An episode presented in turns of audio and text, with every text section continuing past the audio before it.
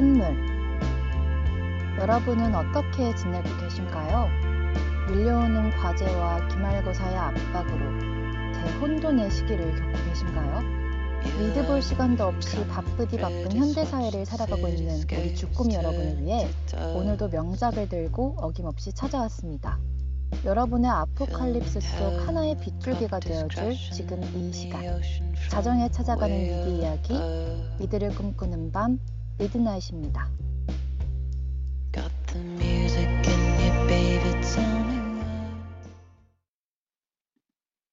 네, 오월 이십구일 미드나잇 Cigarettes After Sex의 아포칼립스로 열었습니다.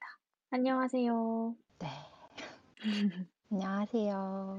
네, 안녕하세요. 미드를 꿈꾸는 밤, 미드나잇의 디제이 꿈을 주디입니다. 안녕하세요. 와. 네, 이번 한 주도 네, 정신없이 보내고 미드나잇으로 돌아왔습니다.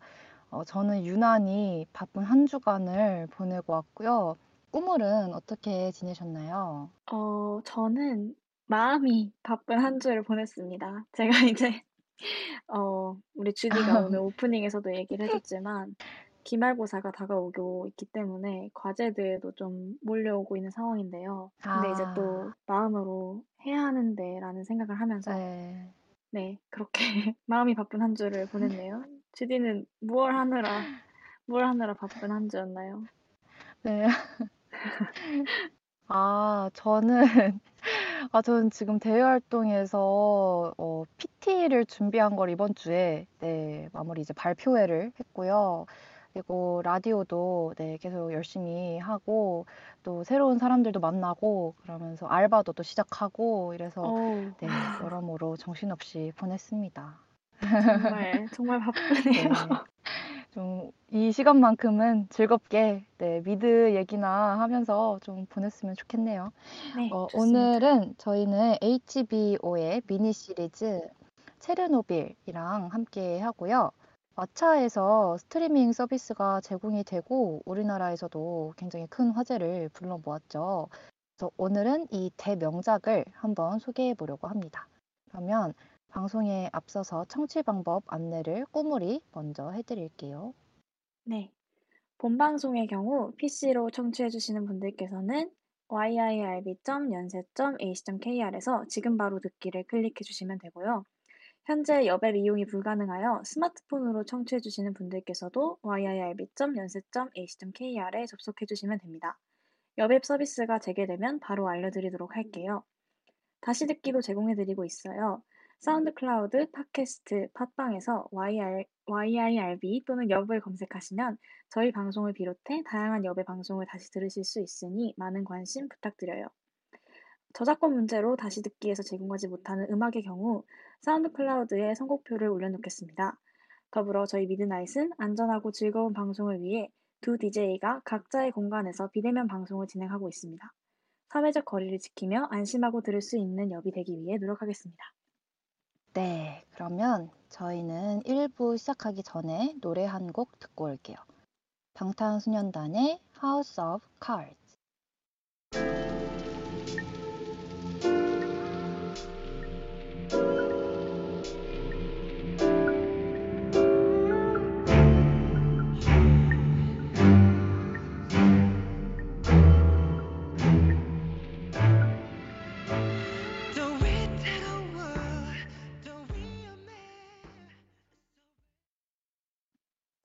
알고 봐야 비로소 보이는 것들, 여러분의 미드를 더 풍성하게 만들어줄 정보들을 소개합니다. 놓치지 마세요. Don't miss it. 네, 여러분. 방탄소년단의 House of Cards 듣고 오셨고요. 오늘도 저와 주디가 알고 봐야 더 재미있는 배경 지식들을 준비했습니다. 네, 그러면은 어, 먼저 드라마 제목이 체르노빌이잖아요. 체르노빌의 네. 배경이 되는 체르노빌 원전 사고에 대해서 먼저 알아보겠습니다. 네, 전 드라마 이 체르노빌은 이천십구년에 에이치비오에서 방영된 오부작 미니 시리즈고요. 천구백팔십육년에 발생한 체르노빌 원전 사고를 배경으로 하고 있습니다. 다들 아마 아실 테지만 이 체르노빌 원전 사고 이거는 어떻게 발생을 했냐? 이 키예프주, 소비에트 연방의 키예프주에 있던 체르노빌 원전에서 안전성 테스트를 하다가 발생을 했습니다. 사실 이 테스트는 안전성 검사이기 때문에 설계랑 시운전 당시에 실행이 되었어야 해요.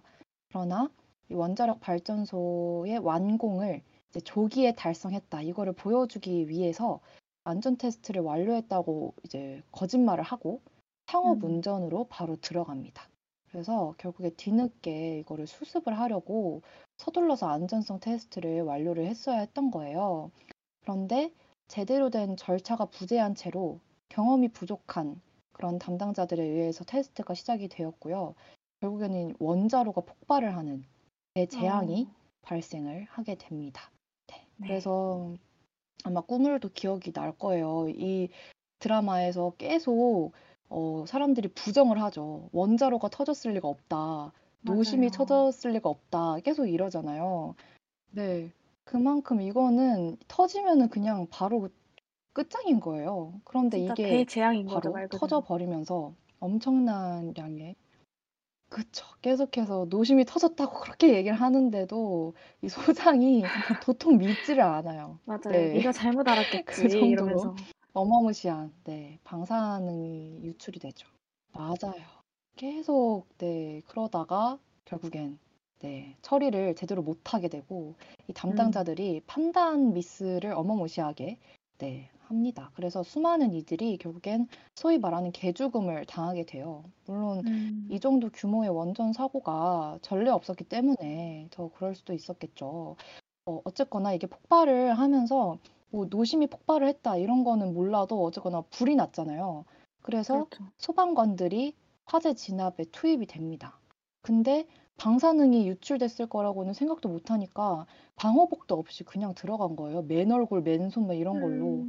그리고 원자로 그 노심이 건재한 줄 알고 그쪽으로 조치를 취하려고 네, 향했던 원전 직원들 그리고 그 원자로가 폭발을 했을 당시에 그 광선이 이렇게 하늘로 솟구치잖아요. 음, 그게 그 푸른 빛깔 그런 걸 냈다고 해요. 그래서 맞아요. 너무 아름답다고 여기고 그걸 구경하기 위해서 철교로 주민들이 구경을 나와요. 그래서 결국엔 그 모든 사람들 그리고 심지어 그 주변 국가들까지 피해가 걷잡을 수 없이 확산이 됩니다. 그래서 이 드라마 에필로그에 보면 우크라이나 그쪽 지역까지 암 발병률이 증가를 했고 또 다들 알다시피 기형아 출산, 수질오염, 동식물 파괴 어, 이런 것들이 다 발생을 하고요. 또 체르노빌은 뭐 그냥 유령 도시가 되어버렸고요. 네. 그리고 어, 이때 당시 소련이 이 냉전 시기에 주축을 이뤘잖아요. 그런데 체르노빌 원전 사고 이후 오, 육 년 만에 이 소비에트 연방이 붕괴를 해요. 안 그래도 군비 경쟁, 미국과의 군비 경쟁, 뭐 석유가 폭락 이런 걸로 허리가 휘어가던 소련이 이 원전 사고로 인해서 금전적으로나 인명적으로나 천문학적인 피해가 발생을 했기 때문에 이 체르노빌 원전 사고가 소련 붕괴에 큰 영향을 주었다는 평가도 음. 존재를 한다고 합니다. 네, 실제로 이제 어, 체르노빌이 다 이제 이 드라마가 끝나고 나면은 실제로는 어떤 일들이 있었는지 정리한 에필로그가 나오는데 거기에서 보면은 이제 어, 그 당시에 소련을 이끌고 있던 리더도 이제, 나, 이제 와서 얘기하는 거지만 체르노빌의 노심이 녹아내렸을 때 어, 사실 소비에트 연방이 붕괴된 게 그것 때문일 수도 있다고 생각한다. 이렇게 얘기를 했다고 하더라고요. 그리고 이것도 마찬가지로 그 에필로그 부분에 나오는 거지만 정확한 피해 규모는 아직까지도 아무도 모르는 상황이라고 합니다. 이제 추정 사망자가 사천 명에서 구만 삼천 명이고요. 사실은 굉장히 웃긴 추정치인 거죠. 그러니까 웃기다는 표현이 적절한지는 모르겠지만 이게 마치 어, 주디의 키는 백 센티미터에서 이백 센티미터 사이로 추정됩니다. 이렇게 얘기하는 것처럼 그쵸? 약간 그런 느낌인 거예요. 사천 명에서 구만 삼천 명이라니. 이거는 너무. 그렇네요. 그쵸? 네. 너무 범위가 큽니다. 아, 범위가 너무 넓네요. 네. 네. 근데 네. 또 충격적인 점은 네. 소련 정부가 공식적으로 발표한 사망자는 그 천구백팔십칠 년 당시부터 지금까지 쭉 삼십일 명으로 유지되고 있습니다. 그건 정말 말도 안 되는 수치네요.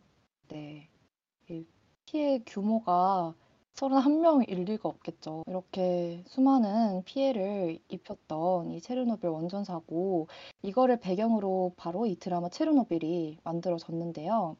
어, 에이치비오에서 방영을 했던 이 미니 시리즈였는데 에이치비오가 고증의 대명사라고 불리는 곳이라고 해요. 그만큼 네. 이 드라마 체르노빌도 고증에 충실한 부분이 많이 눈에 띄고 있습니다. 그래서 특히나 등장인물들이 상당히 고증을 많이 신경을 썼다고 해요. 일단은 그 여러분이 아마 이 드라마를 보고 실제 인물들의 사진을 보면 너무 닮았다 이렇게 바로 생각이 드실 거예요. 그만큼 외향적인 부분에서도 캐스팅에 많이 신경을 썼어요. 어, 그런데 다만 그 이 일 화에서 바람에 실려온 방사능을 발견하고 사건 해결에 적극적으로 나섰던 물리학자 호뮤크, 이분은 체르노빌 사건을 위해서 애쓴 수많은 과학자를 기리기 위한 가상의 인물입니다. 그러나 이외의 대부분의 인물들은 실제 존재했던 실존 인물들이고요. 특히나 그 꿈을 아마 아실 거예요. 여기 가장 어, 가장 이제 우리의 속을 답답하게 했던 등장인물이 네. 있죠. 이름 기억나세요? 이름을 외우기가 쉽지가 않더라고요. 어, 맞아요. 사실 이 네. 드라마가 다 배경이 러시아다 보니까 러시아 이름들이 나와서 상당히 초반에 애를 먹었는데 네. 그 이분은 이름이 너무 많이 등장해서 네. 갸틀로프 동무, 그쵸? 제가 계속 꼬물한테 야마도프라고 얘기를 했던 기억이 나요. 일본 이름 그래서, 같지 않아요? 아, 그 야마도프 계속 이랬던 기억이 나요. 맞아요. 제가 상당히 화가 많이 났나 봐요. 이분을 보면서. 그래서 네, 이 발전소의 수석, 수석 기술자였던 이 자, 갸틀로프, 그리고 연구소의 소장, 부소장, 이 세 명이 특히나 외향이 유사하게 캐스팅이 됐고요. 또 이게 천구백팔십육 년에 일어났던 사고이기 때문에 실제 영상이나 사진이 많이 남아있어요. 그래서 체르노빌 오 화에서 재판이 진행이 되는데 실제 재판 장면을 담은 영상이 있더라고요. 그래서 그 두 개를 비교하면서 봐도 되게 흥미로울 음. 것 같았습니다. 그리고 어, 이 드라마의 뭐 주인공이라고 할 수 있는 교수 레가소프, 네, 이분도 실존 인물이었고요. 어, 일 화부터 이분이 자살을 하면서 시작을 하죠. 이런 맞아요. 누갈식 전개를 선택한 이유가 이게 실화를 바탕으로 했기 때문이래요. 왜냐하면 음. 이분이 실제로 자살로 생을 마감을 하셨는데 누구나 검색을 하면 그분의 결말을 알게 될 테니까 어, 이거를 결말로 삼아버리면 드라마가 아, 뻔해지잖아요. 결말이. 그쵸. 그래서 네 이거를 네 이거를 방지하고 아예 아예 처음부터 이걸 투척을 하고 어, 음. 왜 자살을 했지라는 궁금증, 이걸로 전개를 끌고 가려고 네 제작진들이 그렇게 얘기를 했다고 합니다. 네, 그런데 이 소련의 정보기관 케이지비, 어, 여기서 레가소프에 대한 정보를 많이 다 묻어버렸대요. 왜냐하면 어... 이 오 화 재판 씬에서 보면 레가소프가 굉장히 이제 용기 있게 어, 이 사건 원전 사고의 그 배후에는 어쨌거나 소련 정부의 책임도 있다, 이런 식의 발언을 용기 있게 했고 그로 인해서 협박이나 위협을 많이 받게 되거든요. 그래서 음. 이 케이지비에서 이분에 대한 정보를 많이 묻어버려서 레가소프라는 인물을 연구하는 데에 애를 상당히 많이 먹었다고 합니다. 네. 어, 그리고 네. 뭐 이외에도 복장이나 아니면은 차, 헬기 뭐 이런 부분에서도 신경을 꽤 많이 썼다고 하고요. 하지만 물론 직급 간에 옷이 좀 뒤바뀌어 있는 등의 오게티도 있다고 합니다. 네. 음, 그렇군요. 역시 고증의 명가입니다. 그러게요. 네. 아, 그리고 제가 또 좀 찾아봤는데 여기 에이치비오에서 공식적으로 진행을 한 더 체르노빌 팟캐스트라는 것도 있더라고요. 그래서 이거는 이 드라마 체르노빌의 제작자인 크레이그 메이진, 음. 그리고 이제 미국 공영 라디오에서 게임쇼를 하나 진행하고 계시는 피터 사갈이라는 분이 같이 진행한 팟캐스트인데, 체르노빌 한 회차가 방영되고 나면은 그 이후에 바로 올라왔던 그런 팟캐스트라고 해요. 그래서 이것도 총 오 화로 구성이 돼 있고요. 드라마랑 마찬가지로. 그래서 해당 회차에서 다뤄졌던 내용 중에 어디까지가 사실이고 어디서부터는 뭐 일부만 사실인지 또는 어디는 아예 각색된 부분인지 뭐 이런 것들을 설명을 해주었다고 합니다. 그래서 이거는 어, 유튜브에서 더 체르노빌 팟캐스트라고 검색하시면 에이치비오 공식 채널에 올라온 거를 직접 들어보실 수 있고요. 한 회차당 한 오십 분 정도로 구성이 돼 있습니다. 그래서 어, 저희가 지금 간략하게 말씀드린 거 외에 좀 한 회 한 회 좀 더 꼼꼼하게 실제랑 역사, 그러니까 실제 역사랑 드라마를 비교해보고 싶으시다 하면은 추천을 드릴 수 있을 것 같아요.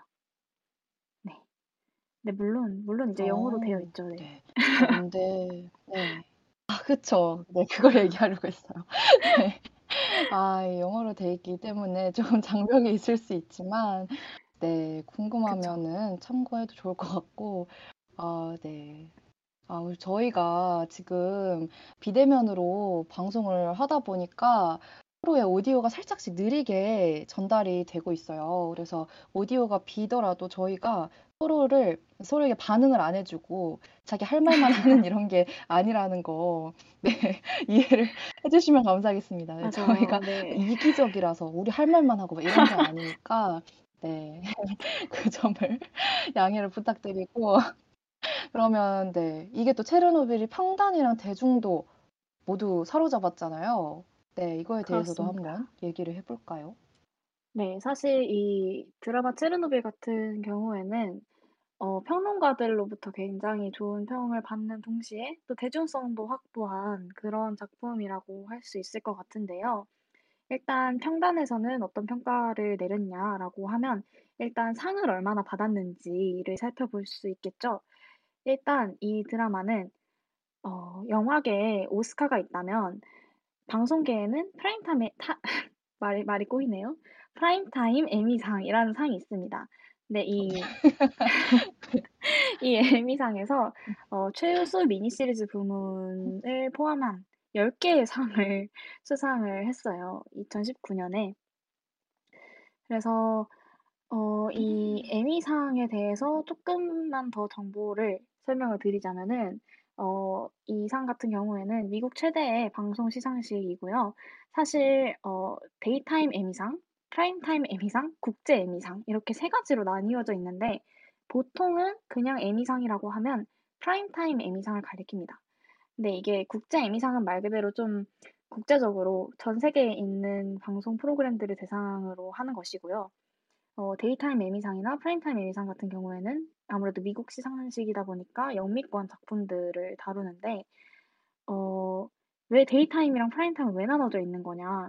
이거는 말 그대로 그 방송이 주로 송출되는 시간대를 기준으로 나눈 겁니다. 그래서 낮 시간에 하는 프로그램들, 그러니까 뉴스라든지 뭐 다큐멘터리라든지 이런 거에 대해서 상을 주는 어, 데이타임 에미상이 있고요. 그리고 프라임타임에 하는 사, 어, 프로그램들에 대해서 상을 주는 프라임타임 에미상이 있습니다.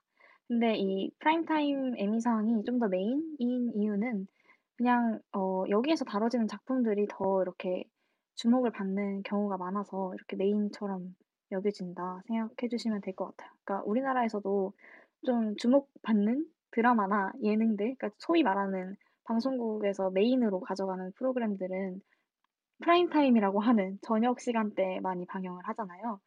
그래서 그렇게 이해를 하시면 될 것 같습니다. 그래서 음, 쉽게 말하자면 체르노빌이 이 드라마로서 받을 수 있는 최고 권위상을 받은 거라고 보시면 될 것 같아요. 근데 물론 이제 어, 봉준호 감독님이 말씀하신 것처럼 이것도 미국 로컬 시상식이지만 어쨌든 지금으로서는 이 에미상이 세계에서 그래도 가장 권위 있는 방송상으로 받아들여지고 있는 상입니다.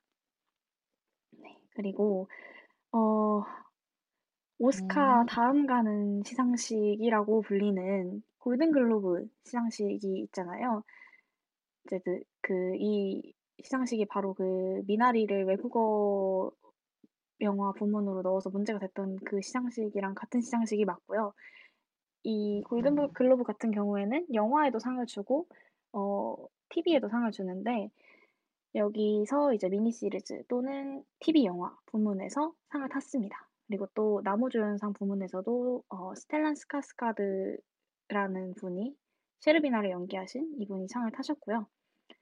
어, 또 바프타 티비 어워즈에서도 상을 탔습니다. 이건 쉽게 말해서 영국에서 하는 아카데미 시상식 티비 부문이라고 보시면 될 것 같은, 될 것 같은데요. 오늘따라 왜 이렇게 말이 꼬일까요? 네. 그래서 네 바프타 티비 어워즈에서도 미니시리즈 부문 그리고 여기서는 남우 주연상 부문에서 상을 어, 거머쥔 드라마입니다. 그리고 또 어, 이 평단에서 얼마나 좋은 평가를 받았느냐라고 할 때 살펴볼 수 있는 게 이렇게 큰 시상식에서 어떤 상을 받았느냐 하는 것도 있지만 어, 유명한 평론 사이트를 찾아보는 방법이 또 있어요. 특히 영미권 작품들 같은 경우에는 일단 대표적인 곳이 많은 분들이 아실 만한 로튼토마토라는 곳이 있는데요. 여기는 이제 신선도 지수로 영화를 평가를 합니다. 근데 백 퍼센트를 기록하면 가장 신선한 영화다 이렇게 평가를 받는 거고요. 체르노빌 같은 경우에는 구십육 퍼센트를 기록하고 있습니다. 네, 로튼토마토에서 육십 퍼센트 이상의 신선도를 어, 유지하면 프레쉬한 영화다 이렇게 보고 또 일정한 숫자 이상의 평론과 평점을 획득을 하고 음. 꾸준히 신선도 칠십오 퍼센트 이상을 유지하면 Certificated Fresh라고 또 딱지가 붙는데요. 그러니까 검증됐다는 거죠, Fresh함이. 네, 근데 이제 어, 음. 이 체르노빌 같은 경우에는 음. 네, 검증된 신선함을 가지고 있는 네, 드라마입니다. 어, 저는 그 이 로튼 토마토 이거를 어, 많이 이제 잘 알고 있지 못해서 찾아봤는데 이름의 기원이 되게 흥미롭다고요. 되게 흥미롭다고요? 흥미롭다. 흥미롭더라고요. 네. 그래서 아, 네. 방금 되게 맹구같이 말했는데, 어 충격적이네요. 저에게서 이런 말투도 나올 수 있구나. 네, 어쨌거나, 아이고, 네 어쨌거나, 아 이게 예, 예전에 이제 저처럼 방금 저의 그런 말투처럼 이제 연기를 상당히 못하는 배우한테 토마토를 집어 던지던. 네, 그렇죠. 그런 거였죠. 기원을 상평을 이루는 그 평론가 평점 사이트가 또 하나 있는데요. 이것도 많이 들어보셨을 수도 있습니다. 메타크리틱이라고 하는 사이트가 있어요. 그래서 여기도 어, 많은 그 소위 말하는 검증된 그리고 좀 어느 정도 인정받으시는 평론가분들이 어, 올리신 평점들을 모아가지고 점수를 보여주는 그런 사이트라고 할 수 있겠습니다. 근데 이제 여기서는 어, 백 점 만점인 메타스코어라는 어, 지표를 이용을 하고 있는데요. 여기에서 체르노빌은 팔십이 점을 기록을 하고 있어요. 어, 근데 여기서는 보통 이제 한 팔십일 점에서 백 점 이렇게 나온다라고 하면은 어, 평단으로부터 극찬을 받았다 이렇게 생각을 합니다, 보통. 네. 그래서 어, 체르노빌 같은 경우에는 아주 고루고루 상도 많이 받고 평론가 여러분들로부터 좋은 평가도 받은 그래서 평단의 극찬을 받았다라고 충분히 얘기할 수 있는 작품이라고 할 수 있을 것 같아요. 네. 네.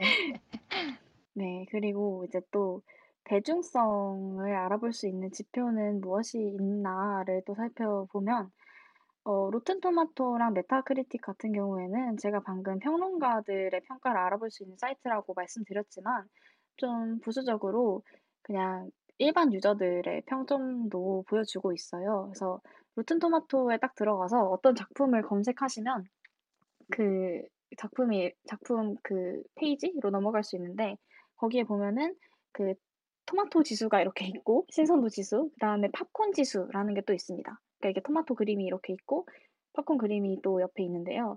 음. 어, 그 팝콘 지수 같은 경우에는 관객들이, 그러니까 일반 관객들이 이걸 얼마나 좋게 평가했느냐, 얼마나 재미있게 봤느냐입니다. 그래서 어, 체르노빌은 팝콘 지수는 구십팔 퍼센트를 현재 기록하고 있습니다. 네. 그래서 근데 사실 이게 로튼토마토가 좀 귀여운 게 약간 여담이지만 어, 평론가 평점 같은 경우에는 프레쉬하다, 안 프레쉬하다 이렇게 나뉜다고 말씀을 드렸잖아요. 근데 프레쉬하지 않은 경우에는 이렇게 초록색 이렇게 찍 퍼진 모양으로 토마토가 터진 그런 모양인 거죠. 그런 아~ 모양으로 딱 뜨고 옆에 몇 퍼센트의 신선도를 기록하고 있는지가 나오고요. 그리고 신선한 경우에는 이렇게 알찬 토마토가 한 게 나옵니다. 팝콘 네. 지수 같은 경우에도 이게 그 일정 어, 일정한 수준을 기준으로 재미있다, 재미없다 이렇게 나뉘는데 어, 재미가 없는 영화라고 판단된 경우에는 팝콘통이 이렇게 엎어져 있고요.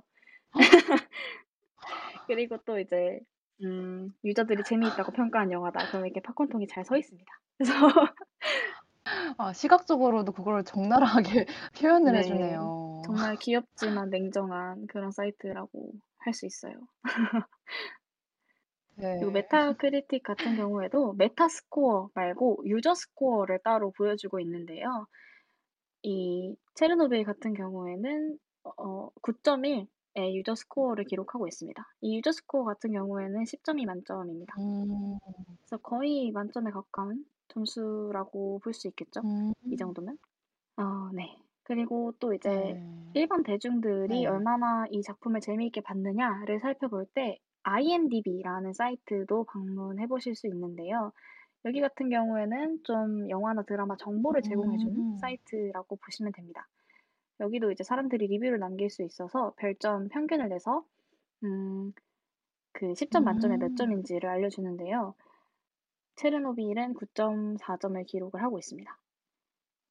음. 네, 그래서 일단 영미권에서는 굉장히 재미있게 본 사람들이 많은 드라마다 이렇게 생각하시면 될 것 같고요. 물론 이제 국내에서도 상당히 많은 분들이 호평을 해주셨습니다.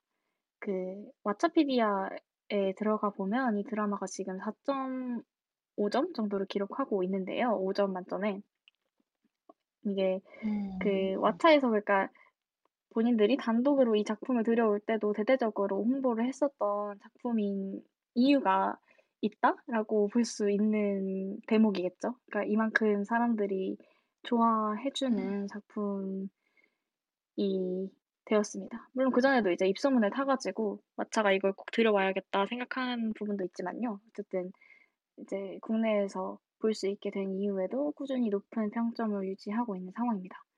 그래서 어, 왓챠 같은 경우에는 이 체르노빌을 본인들이 들여왔을 때 굉장히 신나했었어요. 그래서 극장에서 일 편부터 오 편까지를 정주행하는 무료 상영 이벤트를 열기도 했습니다. 네. 아, 이거 근데 이제 영화관에서 보면은 진짜 훨씬 몰입감이 엄청날 것 같아요. 사운드가 맞아요. 특히나 이따가 얘기하겠지만 여기에 또 체르노빌의 강점이기 때문에 영화관에서 한번 꼭 보고 싶네요.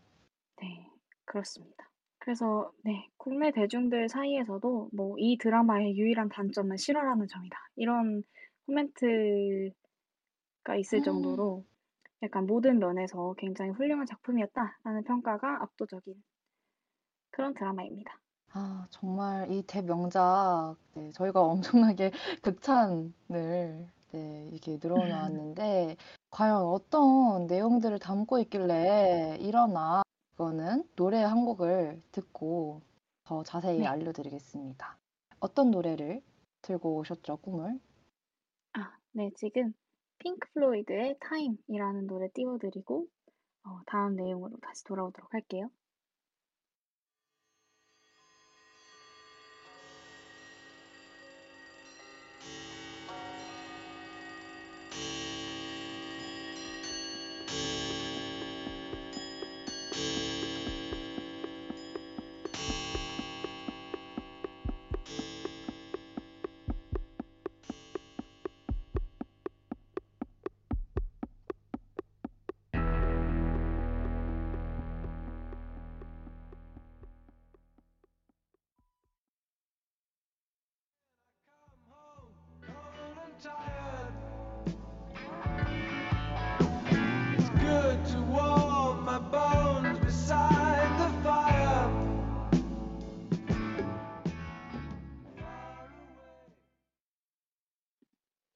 네, 핑크 플로이드의 타임 듣고 오셨습니다. 네. 오늘 혹시 이 노래는 어떤 이유로 가져오셨나요? 아, 사실 이 노래는 제가 뭐 좋아하는 노래이기도 하고요. 특별히 오늘 들고 온 이유는 그 전주가 상당히 인상적인 곡인데 약간 음. 불길한 느낌이 있는 아. 네, 그런 노래여서 오늘 소개하는 작품하고 좀 잘 어울리는 것 같아서 한번 들고 와봤습니다. 아, 네, 그러시군요. 하긴 이 체르노빌에서 계속 불길한 그런 기운이 계속 풍겨오는 작품이기 때문에 네, 어, 이런 기운을 네, 이어서 네. 드라마에서 주목할 부분들을 한번 살펴보겠습니다. 네, 좋습니다. 우선 저부터 좀 주목할 부분들에 대해서 이야기를 해볼 텐데요. 제가 제일 먼저 같이 얘기 나눠보고 싶은 부분은 어, 음향과 오에스티가 가지는 힘입니다. 이 드라마에서. 음. 일단 음향 효과와 오에스티가 이 드라마에서 굉장히 큰 역할을 하는데요. 왜냐하면 소재가 소재이니만큼 긴장감을 좀 처음부터 끝까지 끌고 가는 것이 중요한 작품이었던 것 같아요. 근데 음향하고 노래, 노래, 그러니까 음향하고 음악인 거죠. 음향과 음악을 음. 적극적으로 잘 활용을 해서 좀 이런 긴장감, 그리고 뭔가 불길한 기운, 이런 것들을 잘 느낄 수 있게끔 해주는 것 같습니다. 네, 맞아요. 저도 이 부분에 너무 공감을 했어요. 특히 그 방사선이라, 방사능이라는 게 눈에 보이지가 않잖아요. 음. 그래서 네, 이거를 우리가 느끼기 위해서는 오디오가 네, 힘을 실을 수 있기 때문에 그런 맞아요. 점에서 네, 상당히 인상 깊었습니다. 이게 뭔가 이렇게 눈으로 재앙이 다가오고 있는 게 아니니까 네. 사실 청각적인 거를 극대화해서 음. 좀 그런 불안감 같은 거를 느낄 수 있게 해주는 것 같아요. 특히 제가 네. 좀 그런 면에서 인상적이었던 사운드는 방사선량 계측기가 이 드라마에 계속 나오는데요. 아. 이 계측기 같은 경우에는 어, 그 주변에 방사능의 양, 방사선의 양이 많을수록 그 딱딱딱딱 한 소리가 엄청 아. 빠르고 더 크게 들리는 기계예요. 근데 이게 엄청난 엄청난 심리적인 압박감을 주더라고요. 맞아요. 그렇죠. 그리고 또 어, 한 가지 굉장히 인상적이었던 소리는 그 바이오 로봇이라는 게 이 드라마에 등장을 하는데요. 음. 주디, 바이오 로봇이 혹시 뭔지 기억나시나요? 아, 그, 어, 이 사후 처리, 사건 일어나고 사후 처리를 할 때 이제 로봇을 사용을 하는데 로봇이 방사능을 견디지 못해서 다 고장이 나버려요. 네. 그래서 결국엔 살아있는 인간을 투입을 한 거죠. 그 네, 사람들을 바로... 네, 네. 바이오 로봇. 네. 네. 그러니까 음. 생체 생체 로봇인데 사실은 사람인 네. 네, 그런 아. 것이죠.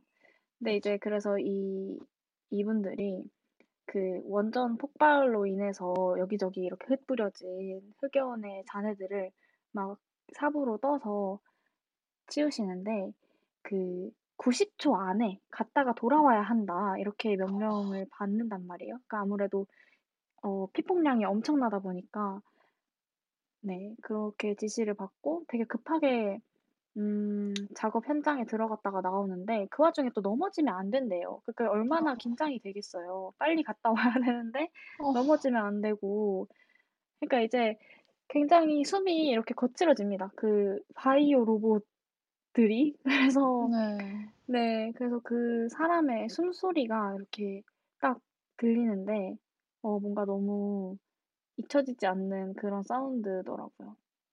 네, 맞아요. 저의 숨이 다 가빠지는 느낌. 네. 그거를 잘 살렸던 것 같아요. 네. 어, 그리고 이제 음악, 오에스티의 경우에는 좀 긴장감도 긴장감이지만 불길한 기운을 조성하는데 중요한 역할을 한 것 같아요. 근데 좀 장엄하게 약간, 어, 뭔가 불안하다, 이거 느낌 좋지 않다, 이런 느낌을 주는 어, 오에스티도 굉장히 많았지만 저는 좀 기억에 남았던 거는 사 화 끝부분에 가면은 음, 이 그 체르노빌 지역에 있는 개나 고양이 같은 작은 동물들이 그 이렇게 막 여기저기 돌아다니면서 그런 뭐라고 하죠? 자기가 피폭된 상태니까 방사능을 막 퍼뜨리고 다닐까 봐 그 개와 고양이들을 다 이렇게 죽이라는 지시를 음. 받고 군인들이 거기에 가서 죽이게 되는데 어 이제 그때 그 고양이들 개와 고양이들의 사체를 땅에 이제 묻게 돼요. 근데 그때 배경으로 반주가 없는 노랫소리가 깔리는데 그게 상당히 또 인상적이었습니다. 맞아요. 아, 이 체르노빌에서는 동물들에 대한 처리도 많이 나오는데 그때 진짜 가슴이 아팠고 꿈을 음. 말대로 그 슬픔을 더 이제 네, 키워준 게 바로 이 노랫소리가 아니었나 싶습니다. 네. 네. 뭔가 굉장히 어, 심플하지만 음. 그래서 더 이렇게 귀에 확확 꽂히는 그런 노래였던 것 같아요. 근데 네. 그래서 이 노래가 뭔가 찾아봤더니 검은 까마귀라는 제목의 러시아 민요라고 합니다. 음. 근데 이제 이 가사가 영어로 번역된 걸 봤더니 약간 내용이 어, 검은 까마귀야, 왜 내 머리 위를 돌고 있니? 나는 너의 것이 아니란다. 이런 내용이더라고요. 아, 이거 혹시 검은 까마귀가 인간인가요? 이 개랑 고양이한테? 어, 글쎄요. 아, 너무 마음이 아프네요. 저는 약간 이거는 아닐 수도 있긴 하겠지만 뭔가 검은 까마귀가 인간이고, 네, 이 개와 음... 고양이가 어, 이제 인간한테 왜 내 머리를 돌고 있니? 나는 네 것이 아니란다. 이렇게 하는 걸로도 비유가 가능하지 않을까 싶네요. 음... 네. 아, 마음에 안 좋네요. 아유. 네. 그렇습니다. 그래서 이렇게 어, 소리로 굉장히 사람을 사로잡는 네. 드라마였고요. 또 다른 부분에 대해서 이야기를 한 번 더 해보자면 그 에이치비오 같은 경우에는 사실 미국 방송사잖아요. 네. 근데 여기 어, 소재가 되는 체르노빌 원전 사고 같은 경우에는 구소련, 러시아에서 일어난 일이죠. 그러니까 사실은 어, 본인 나라에서 일어나지 않은 일을 미국에서 음, 드라마로 제작을 한 건데 뭐 그렇다고 해서 이게 뭐 러시아를 공격하는 그런 내용은 아닙니다. 물론 이게 이 배경이 되는 당시 이제 냉, 냉전 시대에 미국하고 러시아가 좀 적극 관계에 있었고 지금도 사실은 대립을 하고 있는 상태죠. 그렇지만은 이게 어, 이데올로기에 대해서 이야기하는 드라마라거나 아니면은 미국의 눈으로 아, 역시 소련이란 뭐 이런 드라마는 또 결코 아니었다고 봅니다. 네, 그렇죠. 그렇죠. 네, 아유, 역시 이런 이런 건 아니었어요. 뭐 소련이 뭐 그렇지 뭐 이런 드라마 절대 아니었다고 생각을 하는 게 어, 네, 왜냐하면 이 배경이 소련이긴 하지만 좀 어떤 체제 하에 있는 사회든 통할 만한 그런 메시지를 전하고 있다는 느낌을 많이 받았어요. 음. 음. 주디는? 주디는 어떻게 보셨나요? 아, 네. 저도 동의를 합니다. 물론 이 러시아 분들이 보시면 네, 좀 네. 아, 왜 우리의 그런 좀 안 좋은 이면들을 이렇게 얘기를 하지? 할 수는 있겠지만 이거는 비단 그 소련, 구소련? 네. 거기에 얘기만은 아니고 어, 거짓말, 약간 거짓의 대가? 이런 거에 대해서 네. 중점적으로 다루고 있어서 네, 어떤 사회든지 다 통용되는 그런 이야기라고 저도 생각을 했습니다. 음, 네, 맞아요. 어, 그리고 또 이거는 약간 좀 다른 이야기이긴 하지만 러시아에서 일어난 일을 미국에서 드라마로 만드는 이 부분과 관련해서 얘기하고 싶었던 점이 한 가지 더 있는데요. 어, 여기 배우들이 다 영어를 사용합니다. 왜냐하면 미국에서 만든 드라마이기 때문이죠. 배경은 러시아이지만. 근데 어, 뭐 영어를 쓰면서도 또 일부러 러시아인이 영어를 하는 것처럼 뭔가 러시안 액센트를 흉내낸다거나 이러지도 않아요.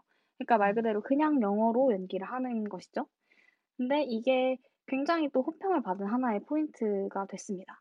왜냐하면 억지로 이렇게 액센트를 연기하려고 하지 않은 덕분에 배우들의 연기력이 더 살았고 그리고 또 몰입감도 좀 더 강해졌다. 이런 평들이 많더라고요. 그래서 실제로 아까 제가 어, 처음에 좀 언급했던 더 체르노빌 팟캐스트 거기 유튜브 댓글에 보면 어, 러시아 사람으로서 좀 감사함을 표현을 하고 싶다. 러시아 액센트를 사용하지 않은 것에 대해서.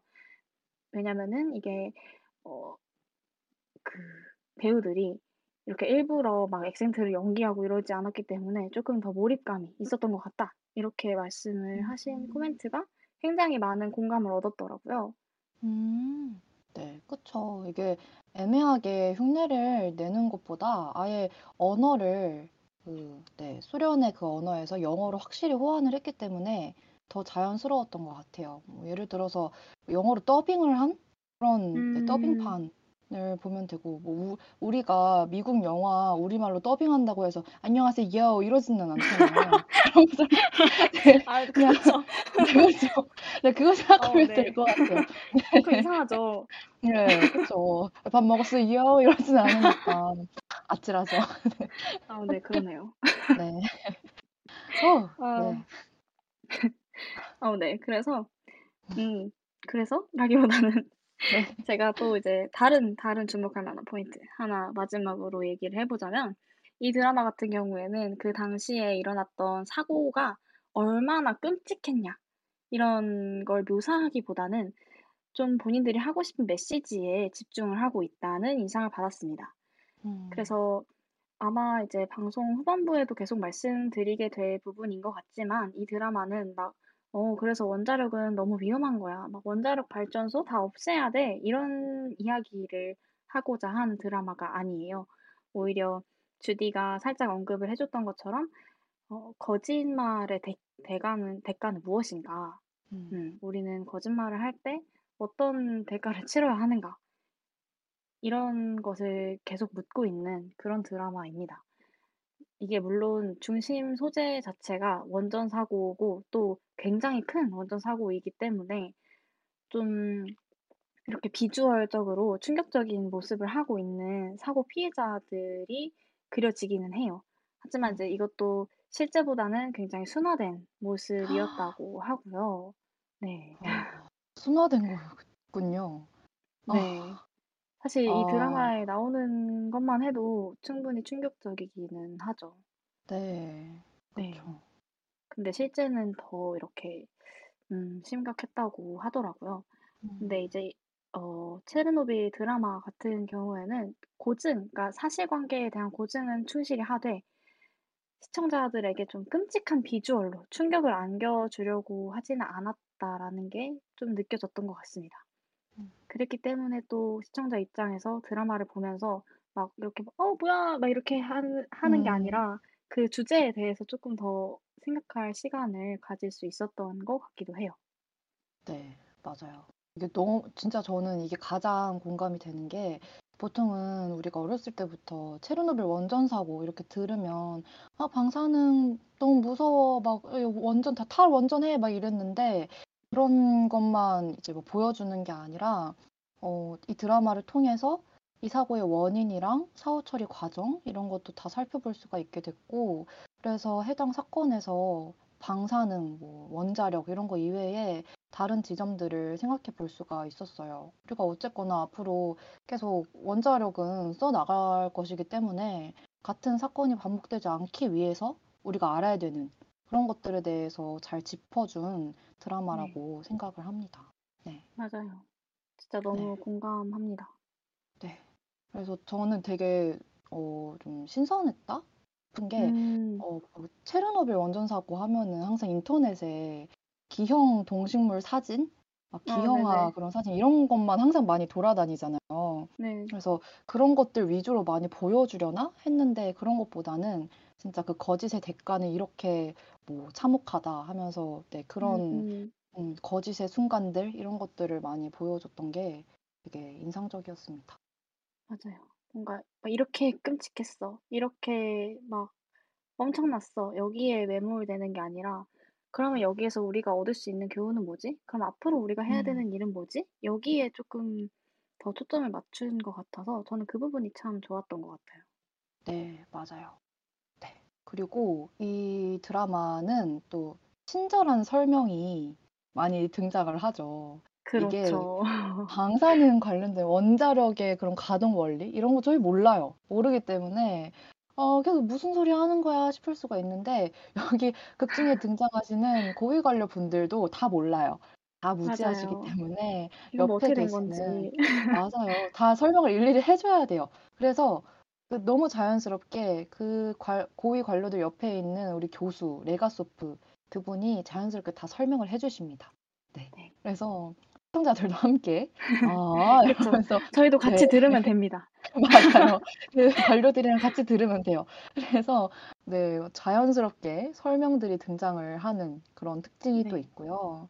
또 시각적인 연출, 그것도 주목할 만했습니다. 우선은 그 병원씬에서 그 상흔들이 나와요. 근데 물론 이것도 굉장히 이제 충격적인 모습이긴 하지만 꿈을 말대로 막 충격을 줘야지 막 이러면서 막 엄청 막 잔인하게 그리고 이런 거는 아니었고 폭의 현장이 이런 모습이구나 하면서 보게 되는 네, 그 정도의 그런 씬들 그리고 그 사망자들 그리고 아까 말했던 강아지들을 이제 묻을 때 그 위에 이제 방사능 노출을 막기 위해서 콘크리트를 다 부어요. 네. 아, 근데 그 콘크리트가 이제 쏟아져 내릴 때 그 모습을 이제 줌을 해가지고 보여주는데 아, 그때의 음. 먹먹함은 마치 제 가슴에 콘크리트가 부어지는 어. 그런 느낌을 주는 어, 그런 먹먹함을 주는 시각적인 연출들이 많이 등장을 했습니다. 음, 그렇죠. 그러니까 이제 그, 아, 참 표현하기가 어려운데, 음, 시신이나 사체도 이미 피폭이 된 상태이기 때문에 매장을 할 음, 때도 당연히 차폐를 해야죠. 그러니까 이제 콘크리트를 사용을 하는 건데, 너무나, 뭐랄까, 한때 생명이었다고는 음, 하기 힘들 정도로 약간 그냥 방사능 덩어리. 가 되어버린 맞아요. 것 같은 음, 그런 느낌을 줘서 그랬던 것 같아요. 그렇죠. 음. 아, 정말 마음이 안 좋았고 또 내 병원 씬도 처음에는 그 초반 방사능 피폭된 지 얼마 안 됐을 때는 소방관 분들이 다 같이 활기차게 게임을 하고 있는 모습이 나오잖아요. 음, 병동에서. 맞아요. 네, 근데 이제 점점 상태가 심각해지는 그런 모습들도 맞아요. 등장을 하죠. 네. 정말 상태가 빠르게 심각해져서 나중에는 이제 거의 사람이 말 그대로 녹아내리고 어, 있는 그런 모습이 그려지는데요. 근데 실제로 그렇다고 해요. 이게 피폭을 당한다는 게 몸의 세포 하나하나가 다 파괴되는 그런 피해를 입는 거여서, 음, 뭐 피부부터 장기 이렇게 다 녹아내리게 된다고 하더라고요. 아, 네. 그런 어, 전개들, 피폭 이후의 과정들 이런 것도 시각적으로 만나보실 수 있는 그런 네. 작품입니다. 그리고 마지막으로 어, 미시적인 접근들이 굉장히 눈에 띄었어요. 어, 개인의 처참한 삶, 그리고 희생을 자처하고 나섰던 수많은 조력자들, 수많은 개인들이 등장을 합니다. 이때 어, 광부들, 또 잠수부들, 군인들 이런 분들이 어, 각각의 사후 처리에 많이 투입이 돼요. 네, 음. 그래서 그런 부분들을 보면서 아, 이 사건을 거시적으로만 그냥 딱 볼 게 아니라 개인적인 차원에서 이렇게 수많은 희생양들이 있었구나 이런 거를 또 살펴볼 수가 있었던 게 신선했고 또 동물들을 이제 많이 처리를 하게 돼요. 아까 네. 얘기했듯이 그 친구들이 이제 방사능에 피폭이 됐기 때문에 더 이상의 그런 노출, 유출을 막기 위해서 처리를 하는데 도대체 인간이 뭐길래, 아, 음. 인간이 뭐라고 이런 생각이 많이 들었던 작품입니다. 이거는 이 부에서 더 이야기를 네, 하는 걸로 할게요. 좋습니다. 그러면 여러분의 미드타임을 더 풍성하게 만들어준 오늘의 돈 미스 이은 여기서 마무리를 해보고요. 저희는 또 노래 한 곡 듣고 올까요? 네, 좋습니다. 아, 우리 모두 착하게 살아요 라는 메시지를 전하고 싶은 마이클 잭슨의 힐 더 월드 듣고 명장면, 명대사 토크로 채워질 이 부 하이라이트로 돌아올게요. Think about um, the generations and to say we want to make it a better place for our children and our children's children so that they they they they know it's a better world for them and think they can make it a better place.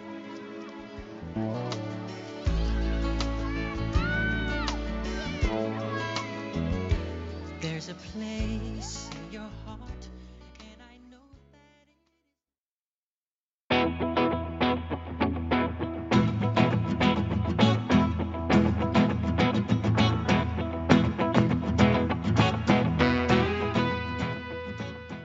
디제이가 사랑한 드라마 속 하이라이트. 오늘은 체르노빌의 명장면과 명대사를 조명합니다. 하이라이트.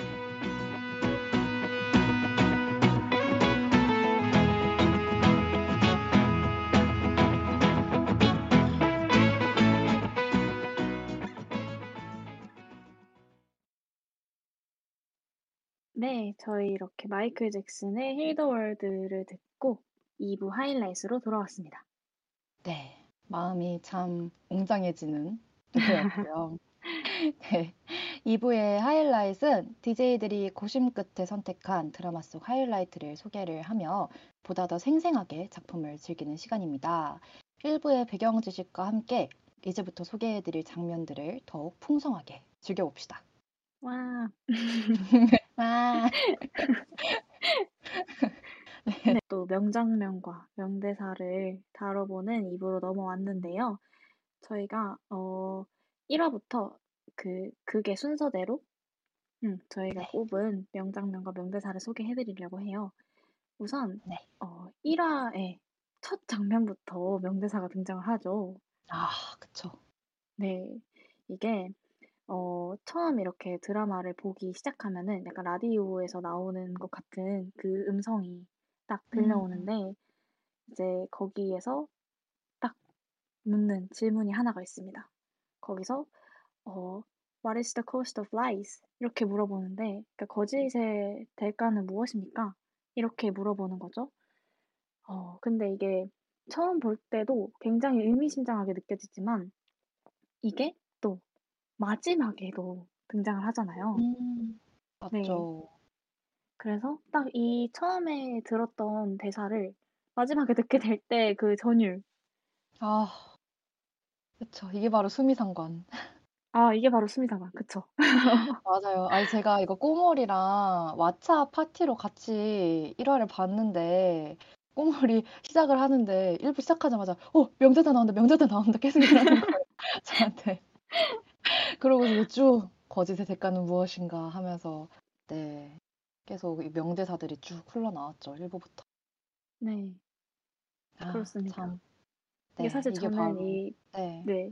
아, 체르노빌을 제가 두 번을 봤는데 네. 이게 또 끝까지 다 본 다음에 첫 장면을 보면서 이 대사를 또 들으니까 그게 참 또 음. 새롭게 어, 전율이 있더라고요. 그래서 제가 주접을 떨면서 주디에게 맞아요.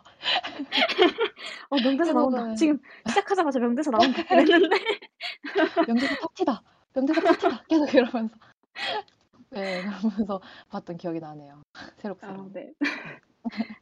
아, 네. 사실 이제 이 대사가 좀 드라마 전체를 관통하는 주제를 딱 한 문장으로 함축해 놓은 음. 것이기도 해서 그래서 저는 이 드라마를 얘기할 때 이 대사를 빼놓고 이야기할 수는 없지 않나 그렇게 생각을 했습니다. 네, 정말 백 번 동의하고요. 어, 또 이 화에서는 어, 계속 얘기했던 이제 강아지, 동물에 대한 얘기가 음. 나와요. 이제 소개령을 내려서 주민들을 대피를 시켜요. 이 사고 이후에.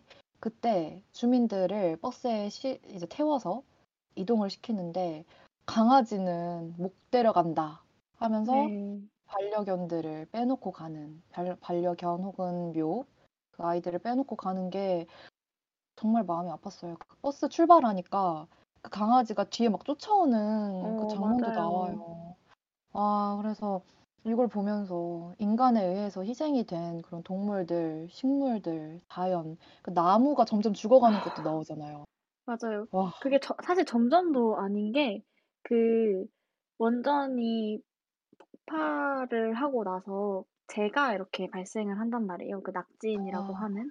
근데 그게 바람을 타고 이렇게 날아가면서 숲 위를 지나가게 되는데 그 숲에 있는 나무들이 바로바로 바로 이렇게 메말라서 약간 갈색, 주황색으로 아. 변해가는 장면이 나옵니다. 맞아요. 아, 네. 정말 충격적이었어요.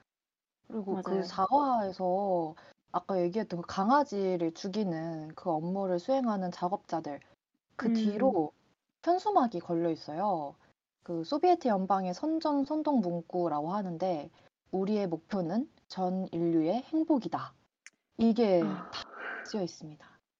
아, 그래요. 물론 저도 음. 인간이니까 다른 어떤 존재보다 인간을 우선하는 게 정말 자연스럽고 당연시 되어온 일이고 또 본능이라고는 하지만 그리고 또 이 사후 처리도 어쩔 수 없긴 하겠지만 잘 모르겠더라고요. 그냥 그쵸. 이렇게 우리가 이기적이어도 되는 건가 음. 싶어서 네 너무 마음이 아팠고 다시는 진짜 다시는 이런 일이 음. 생겨서는 안 되겠다.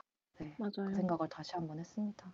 그리고 사실 전 인류의 행복이라고 하지만 이 인류에 과연 누가 포함되는 것인가 맞죠. 이것도 생각해 볼 만한 부분인 것 같아요. 사실 사람들을 그러니까 여기 소련의 언어로 하면은 인민이죠. 그러니까 인민들을 바이오 로봇이라고 해서 음. 그 사후 처리에 투입을 시키면서 우리의 목표는 전 인류의 행복이다라고 이야기를 하고 있다면 과연 여기에서 말하는 인류는 누구인가 하는 맞... 질문이 또 생기는 거죠. 맞아요. 그 아까 그 야마도프라고 제가 계속했던 자처럼 네, 그분도 그렇고 이 보면은 그 위에 그 고위 그 관료분들이 뭐 노동자 우리는 노동자를 중시하고 막 이런다고 해도 결국에는 다른 노동자들을 되게 무시하고 네, 그렇게 약간 쉽게 생각하는 맞아요. 그런 게 계속 나와요. 그러면 결국엔 이 인류의 행복을 위한다는 게 과연 누구를 위한 일인가. 음, 음. 네, 그런 생각이 많이 들죠. 네, 그리고 이 이 화의 엔딩이 아, 이 그 네, 완전 이거를 이제 어떻게든 네, 처리를 하기 위해서는 이 세 명의 잠수부가 그 그 파괴 현장 안에 들어가야 하는 그런 씬이 나와요. 근데 네네. 그때 이 잠수부들이 들어갔는데 거기에 완전 어두컴컴하죠. 그래서 랜턴을 들고 갑니다. 근데 이 방사능이 너무 극심하다 보니까 랜턴이 약간 이렇게 고장이 나려고 하고 그 불빛이 점점 희미해져 가요. 그러면서 동시에 그쵸. 그 방사능 계측기 있죠. 그게 점점 삐삐삐삐삐삐삐삐 이렇게 소리가 맞아요, 나고 점점. 네. 그리고 잠수부들은 점점 호흡이 이렇게 가빠져요. 와, 그쵸. 그 장면 진짜 숨이 멎는 줄 알았어요. 맞아요. 제 기억에는 비지엠도 없었던 것 같은데 이 장면에서는. 맞, 맞네. 근데 맞아요. 그랬기 때문에 더 이렇게 긴장감이 극대화됐던 것 같아요. 네. 아, 이 방사능 계측기 그 소리만으로도 그게 거의 그냥 약간 비트? 그 역할을 어, 했다고 보면 될 것 같아요. 와, 음. 근데 어, 이, 그래서 제가 이게 약간 무서운? 약간 공포감? 이런 것도 느끼게 돼요. 근데 제가 이거를 혼자 보기가 무서워서 왓챠 파티를 해가지고 이제 하고 있었어요. 그리고 그 방의 제목을 무서우니까 같이 봐주세요라고 네. 하고 이제 꿈물도 초대를 했어요. 근데 어떤 분이 랜덤한, 랜덤한 다른 사람들도 아, 들어올 수 있는 거죠? 그 왓챠 맞죠. 유저분들이. 네. 네, 그래서 이제 랜덤하게 어떤 분이 들어오셨는데 그 저의 그 방 제목을 보고 이, 들어오셨는데 이게 무서우면 나가 죽어야지라는 악플을 아니 그러니까요. 악플을. 저는 그걸 모르고 있, 저는 이제 여기에 몰입하고 모르고 있었는데 꾸물이 거기 안에다가 쉴드를 쳐줬어요. 아, 왜 말씀을 그렇게 하세요? 무서울 수도 있지 이렇게 꾸물이 댓글을 달아줬어요.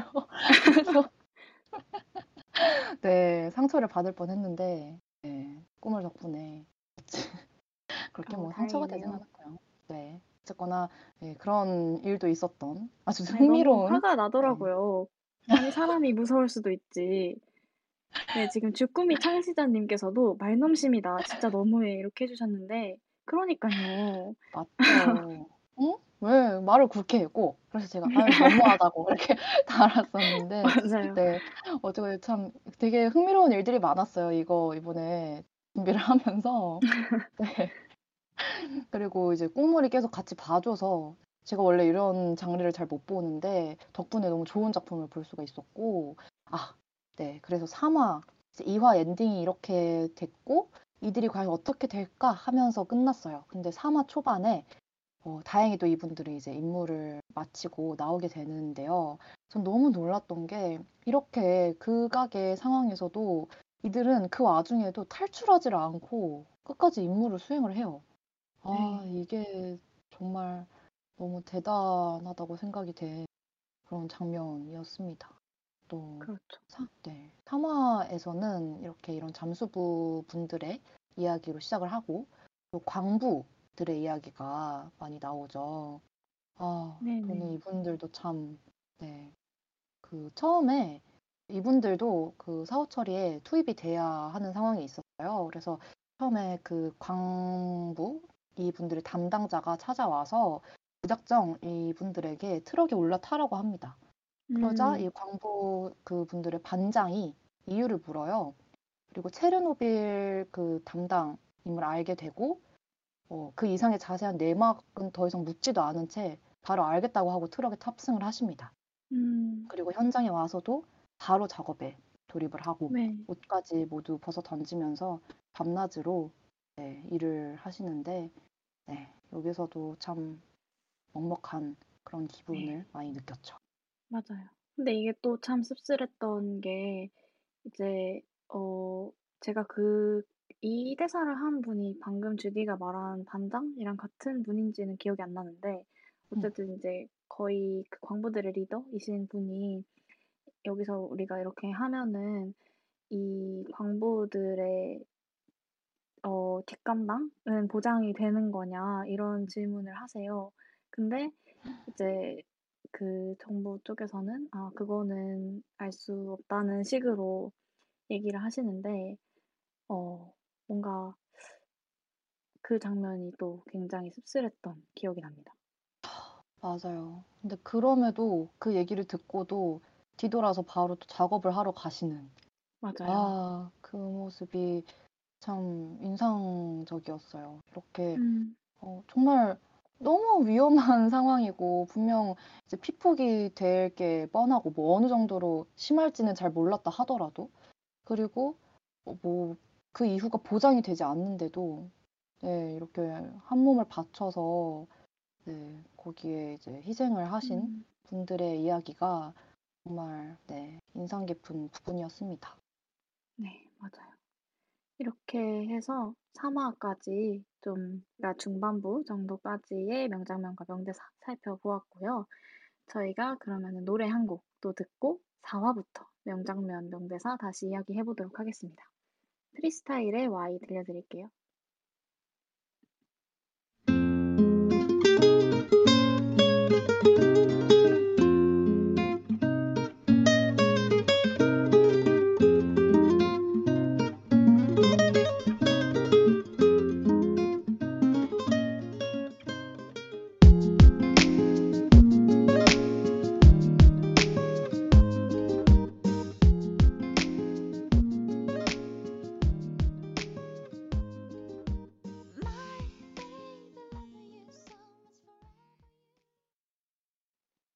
프리스타일의 Y 듣고 오셨습니다. 네. 주디 혹시 어. 이 노래를 네. 고른 특별한 아. 이유가 있을까요? 아 예, 그냥 야마토프 Y Y 왜 그래야만 했고 이런 이런 의미를 담아서 선곡을 아, 그런 깊은 뜻이 네 그럼요.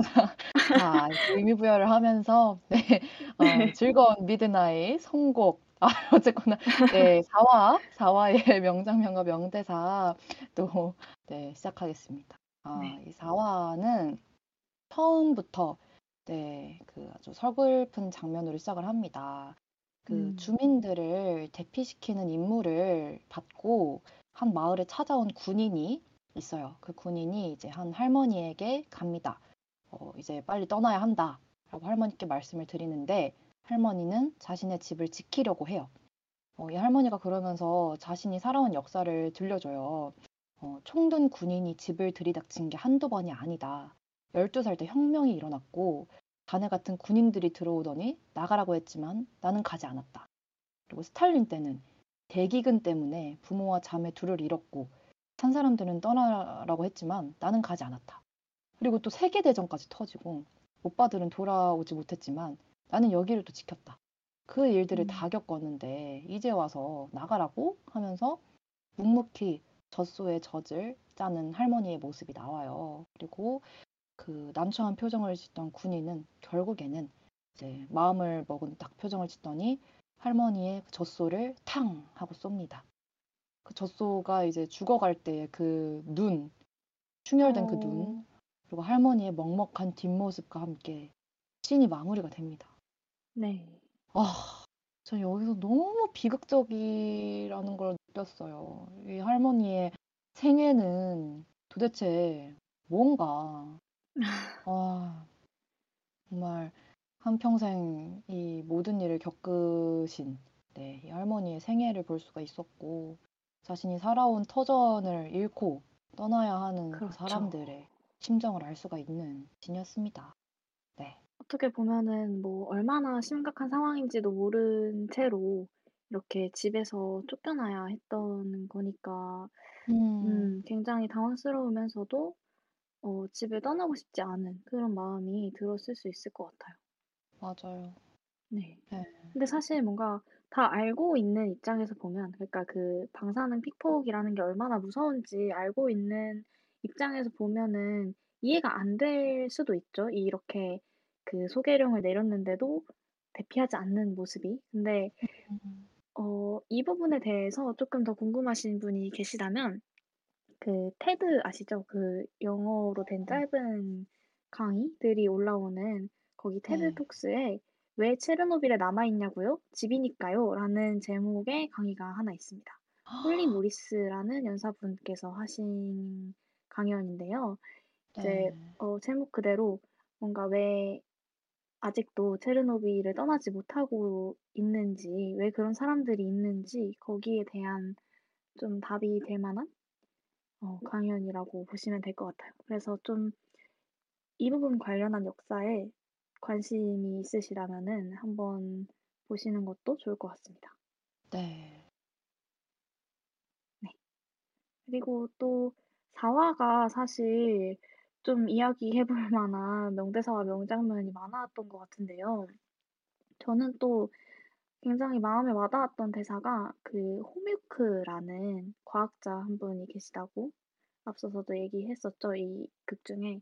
네, 이분이 이제 음, 이 상황에 대해서 굉장히 비통해하면서 여기는 아기가 엄마 대신 죽는 나라라고요. 이렇게 얘기하시는 음. 장면이 있어요. 근데 이게 어떤 상황에서 나온 거냐면 그 어떤 소방관 분이 여기 체르노빌 현장에서 화재를 진압을 하시다가 결국에는 어, 이렇게 죽음을 향해 가게 되시는데 가시게 되, 가시게 되는데 거기서 이제 아내가 있어요. 그 소방관 분의. 근데 이분이 임신을 하신 상태로 그 피폭을 당한 남편의 병상을 지킨 거죠. 사실 그 병원에서는 굉장히 엄격하게 막 막으면서 절대 들어가면 안 된다 이렇게 했는데 약간 눈을 피해가지고 그 밤새도록 그 병상 옆을 지키신 거예요. 근데 결국에 음. 본인은 상대적으로 피폭 피해를 덜 받았는데 그게 왜 그랬냐? 그 임신한 상태에서 피폭을 당하게 되면 태아가 그 방사능 피폭을 다 당하게 된다고 해요. 아이고. 그래서 이 아기가 태어나자마자 한 네 시간 만에 사망하게 되는 것으로 나옵니다. 그리고 이거는 실화였다고 해요. 이 캐릭터가 실제로 있었던 인물을 바탕으로 만들어진 캐릭터여서 그래서 이제 이 상황에서 실제로 이 류드밀라의 아기가 류드밀라 대신 죽게 된 사건을 두고 하는 말이기도 하고요. 근데 또 저는 이 부분을 보면서 아 이게 또 어쩌면 중의적으로 아기라는 게 소련의 일반 인민들을 의미하고 또 엄마가 이 나라나 책임자들을 의미하는 것은 아니었을까 그런 생각이 좀 들더라고요. 그러니까 아기가 엄마 대신 죽는 나라라는 것이 좀 이렇게 힘이 없고 상대적으로 약한 위치에 있는 존재들이 희생당하는 그런 음, 그런 상황을 좀 표현한 것일 수도 있겠다라는 생각이 들었어요. 아, 아 정말 네 그렇네요. 왜냐하면 어, 정말 인민들이 책임자들 대신에 폭을 당하고 네, 그러잖아요. 네, 계속 그 방사능의 위험성 이런 거를 계속 기밀에 붙이기도 하고 네, 그런 네. 면에서 네, 굉장히 그런 비유도 네, 가능할 것 같습니다. 아, 너무 마음이 아프네요. 그쵸. 네. 음. 아유. 정말 이게 음, 사실 뭐 엄밀히 말하면은 류드밀라 같은 경우에는 아기가 피폭 될 줄 모르고 음. 또 사랑하는 남편 곁을 지키다가 그렇게 된 거니까 뭔가 인민과 나라의 관계가 또 그런 면에서는 완벽하게 들어맞는 비유라고 보기는 어렵겠지만 음, 뭔가 어쨌든 네, 상대적으로 약한 사람들이 대신 희생당하고 있는 그런 상황을 어, 또 비유적으로 이른 것이라고 볼 수 있지 않을까 그런 생각을 해보았고요. 또 사 화에서 등장했던 다른 명대사 같은 경우에는 사실 이거는 어, 저도 처음 볼 때는 별로 어, 인상 깊지 않았던? 좀 휙 지나가고 말았던 대사인데 왜냐면 아무래도 이렇게 저희가 미드를 볼 때는 한글 자막을 켜놓고 보다 보니까 그 자막에 집중을 하게 되지 들리는 원어 소리에는 상대적으로 신경을 덜 쓰게 되잖아요. 근데 두 번째 보다 보니까 이 영어 대사들이 중간중간에 좀 들리는 게 있더라고요. 근데 그 중에 그 저랑 주디가 앞서 얘기할 때 바이오 로봇이라는 게 있었다라고 말씀을 드렸잖아요. 이게 네. 그 체르노빌 사건의 사후 처리를 했던 사람들을 이르는 말인데 이 바이오 로봇이 할 일을 다 하고 이렇게 다시 뛰어서 돌아오다가 넘어지고 맙니다. 어... 근데 이제 그렇게 돌아온 사람에게 You are done 이렇게 얘기를 하는데요. 근데 음... 이게 사실은 어, 영어로 듣게 되면 좀 중의적인 의미가 있다는 거죠. 그러니까 이게 너 이제 할 일은 끝났어 이기도 하지만 표면적으로는 다시 생각해보면 You are done이라는 거는 너는 끝이야 이렇게 해석될 수도 있는 여지가 있잖아요. 음, 그쵸. 네. 아, 그래서 뭔가 이게 이 임무가 끝났다고 했을 때 과연 끝난 것이 이들에게 주어진 임무만이었을까라는 아... 그런 생각이 들게 되더라고요. 네, 그렇죠. 이게 넘어지게 되면은 그 방사능 네, 그 부분에 완전히 이게 닿는 거기 때문에 이게 피폭이 음... 더 심해지는 그런 건가요? 그런 그렇지 않을까요? 그래서 넘어지지 말라고 한 것 같아요. 음... 이게 뭐 음, 아무래도 엄청나게 좋은 방호복 같은 거를 주기가 힘들었겠죠? 그렇죠.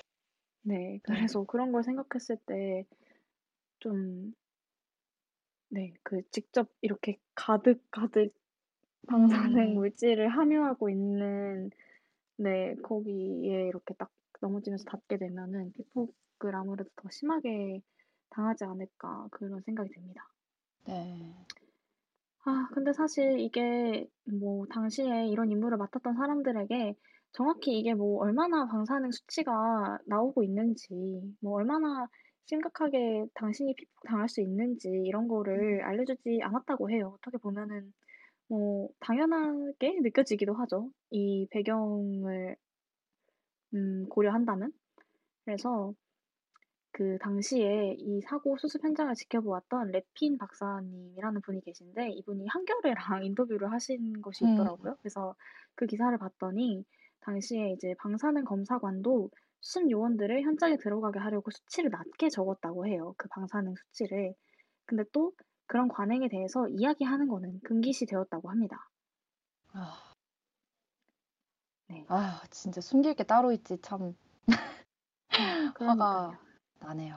아, 그런 네. 거를 얘기를 다 해줘도 자원하고 나설 누군가가 분명히 있었을 것 같긴 한데 제가 생각을 음... 할 때는 그래도 뭐 네 그거를 음, 네 이 정도 여기까지. 아유, 네 그러게요. 어, 지금 손님 팔일사님께서 자막에 백 퍼센트 대사의 의미를 담는 게 진짜 어려운 것 같아요라고 해주셨는데 어 음... 맞아요. 이게 또 한국 영화도 보다 보면 뭔가 한국인만 이해할 수 있는 그런 유머가 있기도 하고 또 한국말에만 담을 수 있는 중의적인 표현들이 있기도 하고 이렇다 보니까 어, 뭔가 원어의 느낌을 적당히 살려서 번역을 한다는 게 참 어려운 일인 것 같습니다.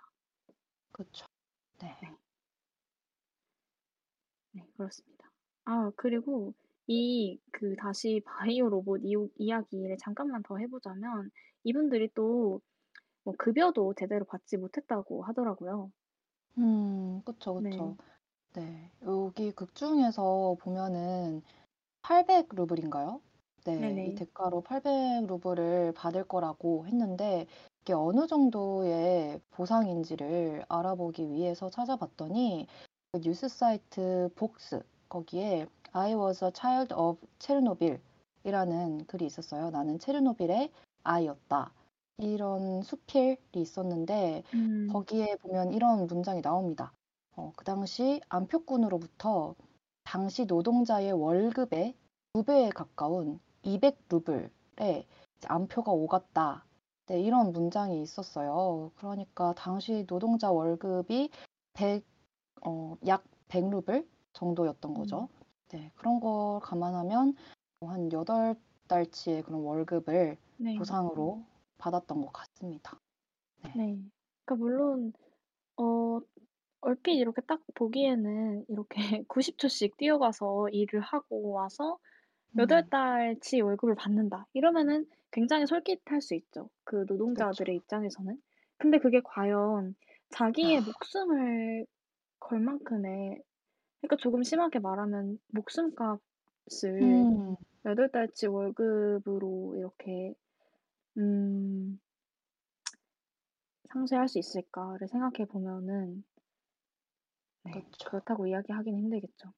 네, 이게 그 현장을 담기 위해서 필름을 이제 어떤 사람이 가져가서 사진을 찍었는데 그 필름이 타서 사진을 보면 아래 어, 약간 허옇게 그을려 있을 만큼의 방사능 수치였다고 해요.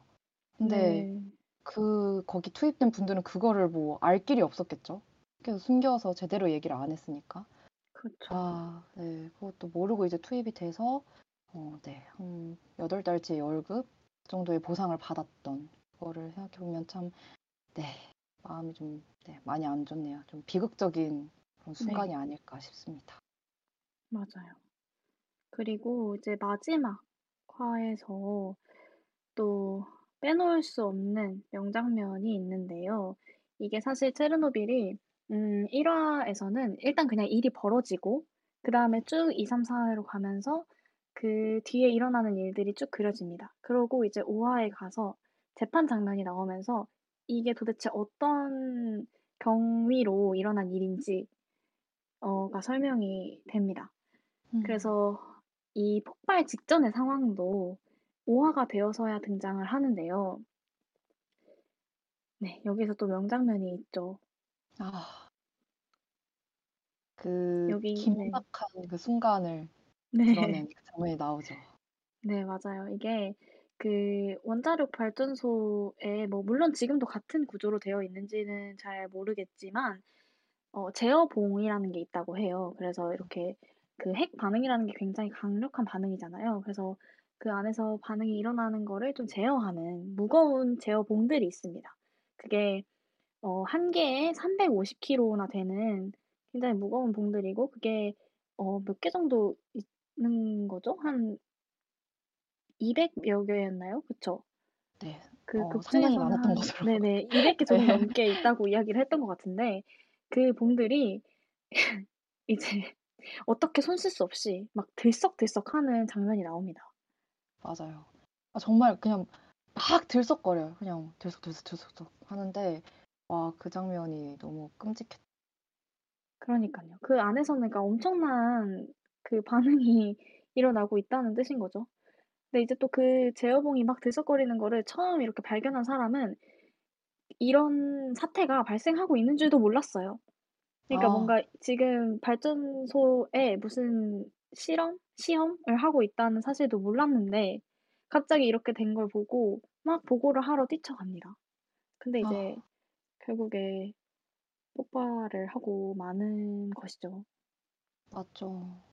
그리고 사실 이게 결국에는 터져버린다는 걸 알고 있는데도 이게 막 제어봉이 들썩들썩 하니까 진짜 심장이 막 들썩들썩 하는 것처럼 맞아요. 그렇더라고요. 아, 정말 그 약간 그 봉들이 약간 블록들이 이렇게 다 이렇게 옆으로 이렇게 나란히 겹쳐 있고 아래에서 누가 손을 이렇게 하나씩 미는 것처럼 맞아요. 네. 그 애기들 장난감처럼. 어, 맞아요. 네, 그런 식으로 위아래로 막 꽂히는데, 네, 그리고 또 이 그 사건에서 이 순간에 그 수치, 무슨 수치였죠? 그 네, 음. 원자력 그 발전소 내에서 이들이 테스트를 하면서 이제 수치를 뭔가를 계속 확인을 하는데 그게 계속 막 급격히 감소를 했다가 갑자기 확 갑자기. 올라가고 네, 그런 것도 나와요. 그 숫자로도 엄청나게 네, 공포감을 느낄 수가 있어서 이 오화에서는